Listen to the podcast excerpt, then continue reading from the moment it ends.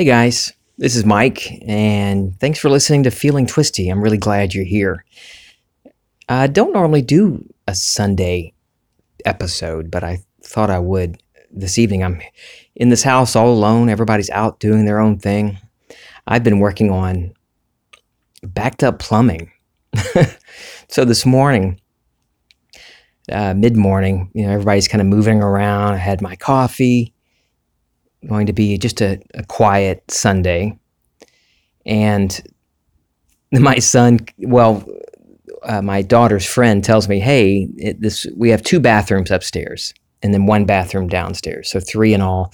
And you know, it's all all the plumbing set up to where the, both bathrooms, both toilets are back to back. You know, there's a wall between them, between the two upstairs bathrooms, and then they're directly above the downstairs bathroom. So anyway, my daughter's friend who'd spent the night came to, in, up to me and said, "Hey, the toilet, one of the toilets upstairs isn't flushing." I'm like, okay. So I went to check it, um, and sure enough, it wasn't flushing. And I tried the other one upstairs, and sure enough, that one wasn't flushing. So I, I gave it a little bit, tried plunging it. It's like, okay, sometimes this just goes away. You know, I didn't really worry about it or anything. And then my son comes running upstairs. Hey, Dad, there's water coming down the walls downstairs in the bathroom. So I went down to check, and I, have never seen that where you have two clogged toilets, both toilets are clogged, uh, and then there's leaking, water leaking from down upstairs into the downstairs bathroom, coming down the walls. You could imagine the water, right? If you know, I'm assuming it's, it's pretty sure it was the water from the clogged toilet area. But so anyway, I'm telling you all this to, to get to my point that I noticed today, and I like noticing these things so I can share them with you. Not that I enjoy, you know, things like this happening so I can share them with you, but I enjoy noticing anything that uh, happens within me that I can then turn around and share it with you uh, I noticed that in the past when this has happened, now this house is like 40, almost 50 years old. So it's got a lot of old parts in it. Uh, it doesn't mean I expect it, things to go wrong and plumbing to get clogged up and weird things like clogged, both bathrooms uh, not draining, and then leaking into the downstairs bathroom. Anyway, in the past, when things like this have happened,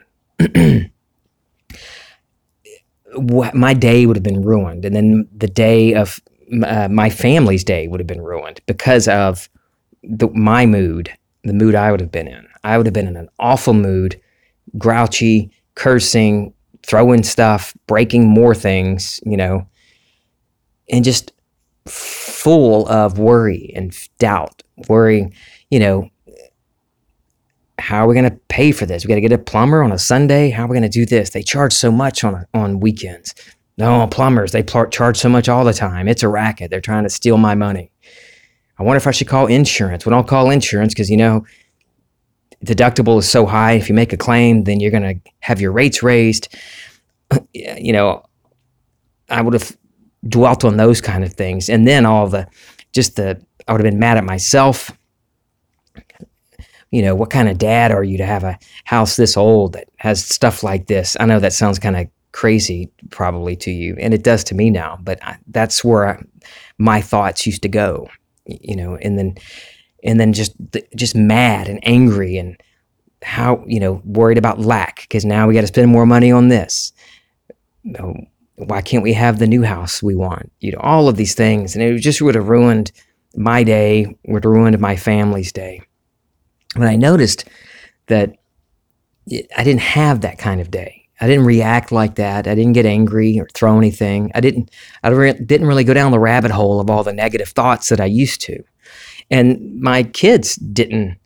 In the past, they would have scattered. You know, they would have avoided me throughout the day, fearing me lashing out at everybody. And you know, you know how that is. You know, when somebody's mad in the family, stay away from them. Shh because that's how I used to be. But they didn't do that. So they didn't react. They weren't even expecting that kind of behavior from me. And because I'm not dwelling in that old state. I'm not that guy anymore. And this I thought was a cool example of how once you when you're truly dwelling in a new state, whether it's good or bad, what you experience, your thoughts and your reactions do change. And then how people treat you and how you see people, that changes too to fit the state you're in. And so I loved noticing that, that how me dwelling in a new state, I'm not dwelling in the old state of worry and lack and self doubt. Because that the thoughts and reactions that I used to have in a situation like this came from the state I was living in. And that old state, that old man is buried. So, this new me, this new state in which I'm dwelling, who and what I am conscious of being, doesn't have those types of reactions and thoughts of, and all this negative junk and going down these rabbit holes of fear and doubt and lack. It's good because when you dwell on those things, I know for me, when I've dwelt on those types of negative things and given given them meaning, giving them truth. Now here's what it is, so this is what's true. Then that's what I would have continued to experience. Uh, yeah, it's not fun having clogged plumbing. It's still weird though with the with the water coming down. But I my reactions to that situation were completely different. Uh, like I've talked, used the example before when you trying to explain moving states, your state of mind, moving in consciousness. It's like looking out your one room, your current state, looking out the window and seeing the lawn and the trees and the street, maybe your car in the driveway. And then you move states, just like moving to another room in your house. And you look out the window from a different point of view, a different perspective, a different way of seeing things. And you see the lawn, the street, the car. You see similar things, but how you see them is different. You're seeing them from a different point of view, for different a different concept of self. Everything we experience, every circumstance, we have it at, every moment. We can decide what meaning to give it. And in this case, with the plumbing today, I could have given it, given it all kind of negative meaning, just awful, like this is bad. This means I'm bad. This means I'm not doing something right, which I've done in, in the last couple of years since I've been studying uh, the power of imagination and Neville Goddard and other great teachers. I would have beaten myself up.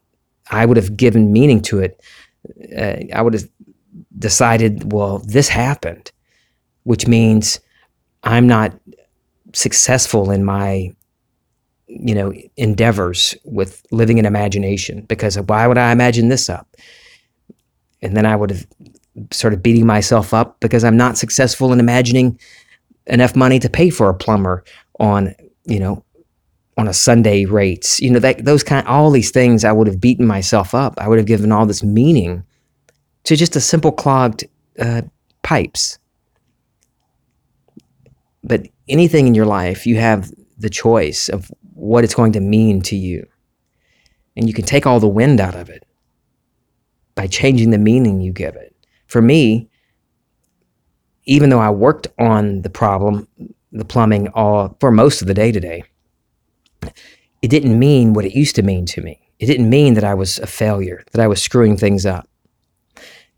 We've, I've talked about this before, and Neville's talked about it, and so many people have talked about it. How regardless of the situation, whatever your your circumstances, don't take your cue from that. Neville talks about it quite often. He's, you know, when he'll bring up examples of people that have told him about uh, their limits, their limitations, their race, their sex, their financial situation, all these things. And he sometimes he would just simply tell them, don't accept it. Don't accept it and I'm sure some people, you know, wanted him to say more to them. They wanted to tell their, you know, suck story to him and get a little more from him, maybe some pity. But simply don't accept it. And so that's what I did today. You know, even though, yeah, I didn't want to spend a Sunday doing this, I didn't at any point give it any negative meaning. I didn't accept it as meaning anything that I did wrong. It just was. I didn't judge it. Because when we judge something, we're limiting it. We're limiting ourselves. We're placing limits on it. So when we say something is bad, this is bad. Why is it bad? That's what I do. I ask myself that. Okay, why am I feeling this is bad?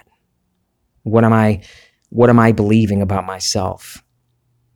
Why do I believe this circumstance means anything to me? Why does that have to s- indicate any lack on my part? So today I just chose to give it no judgment. It just is. It's not a bad thing. It's not a wonderful thing. It just is. Not worrying about what's going to be needed to take care of it. I've already imagined everything done. I know, regardless of the steps it takes to get to that point, I've already seen the end. Like the Bible says, uh, Ezekiel, or is it Isaiah? Isaiah. I declare the end from the beginning. In imagination, we all do that. Whatever we're assuming about ourselves, whatever we're conscious of being, is declaring the end. We're declaring the end in consciousness because that's where reality is. That's what's real. Just as real as what you can physically touch, because that's what you can physically touch, your outside circumstances, or what you are experiencing in con- uh, consciousness. They're together, like interlocked fingers. I like to think of it as that everything I'm experiencing physically is what I'm conscious of already. No, I'm not. I wasn't. I didn't imagine up a toilet, a clogged pipe situation, and I'm not. I don't need to analyze that and go into a. What, how did I imagine this up? How? What did I do? Where was I? Did I fall into doubt or get mad at somebody? Is it because I didn't go to church this morning? you know, I'm. Uh, there's no need to go back and try to analyze it and figure out what did I do wrong? Where did I? How did I? How did I become conscious of having clogged pipes? No, I don't need to worry about that. I don't need to keep looking back and trying to fix, find things. Now, sometimes when something comes up that I'm experiencing, I I know immediately. Uh, I've noticed it more and more now. I can easily point out when I planted that seed. Not always, but it's becoming more uh, apparent to me when it, things happen. I can a lot of times I can I'll say, "Oh, okay, yeah. I remember when I did that." But I don't beat myself up about that either anymore. There's no need to. Because whatever I'm continually focus on, whatever I'm getting putting my attention on, that's what I'm going to continue experiencing. If I'm aware of lack and failure and, and slip ups, and I give that truth, then I'll continue to experience that. But once you start changing the meaning and not accepting what you see in the physical world as the done deal, the absolute truth, and start stop giving that truth and giving all the truth and the trust to your own imagination, to your consciousness, your I am. I am what? Who are you? Who do you want to be? So it doesn't matter if the house isn't the way you're the house you're currently in isn't the house you've imagined, you know, your dream home, the one you know you have because you've walked through it. You've turned the fire on on the gas uh, range in your brand new kitchen. All of these things you've done just because you walk out of your bedroom tonight and it's not that house doesn't mean that the house you've already created in imagination isn't your house. If a doctor's diagnosis, or you go back, you know, you're sick, you really want to be healed, you want to be healthy. And so you're, you've been bringing up all these feelings of health. You feel good you've got a good prognosis, a good or no more diagnosis that you're all better. Whatever you whatever you're feeling, you just want to not be sick anymore. And so the doctor, you go in for a checkup this week and nothing's changed, or even if maybe something a, di- a report is worse on a blood test. Don't give that meaning. Don't accept that as final. No circumstance is final. None whatsoever.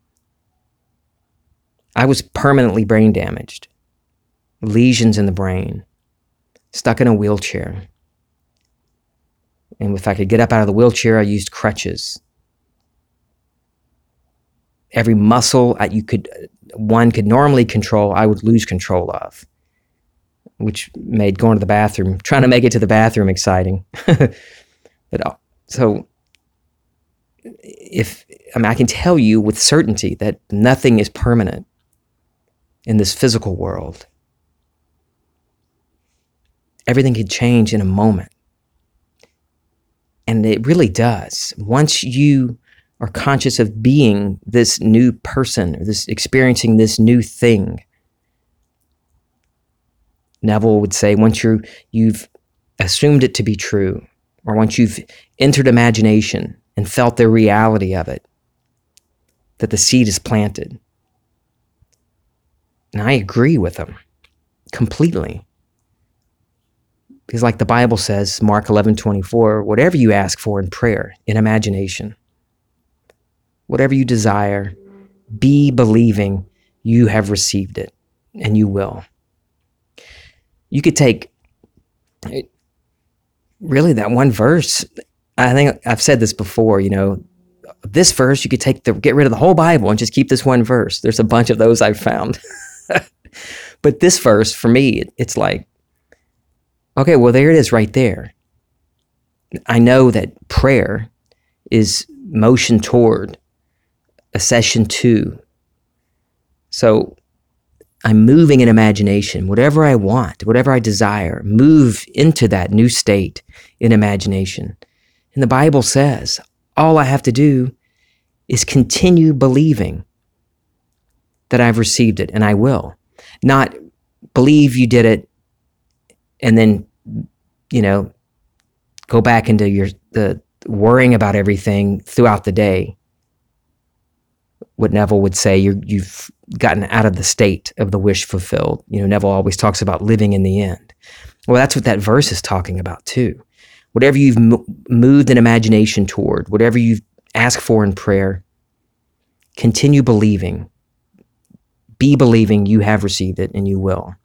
Continue living in the end, like Neville says. Persist. Continue existing in that new state, whatever it is, regardless of what the circumstances. For me, this is a great reminder today, and I love noticing it how I've moved. How I'm not that old guy anymore. That old crabby, down in the dumps dad. I could easily move I could move back into a sucky state like that. We all can. But we can just as easily move into a new wonderful state of being. Everything is possible.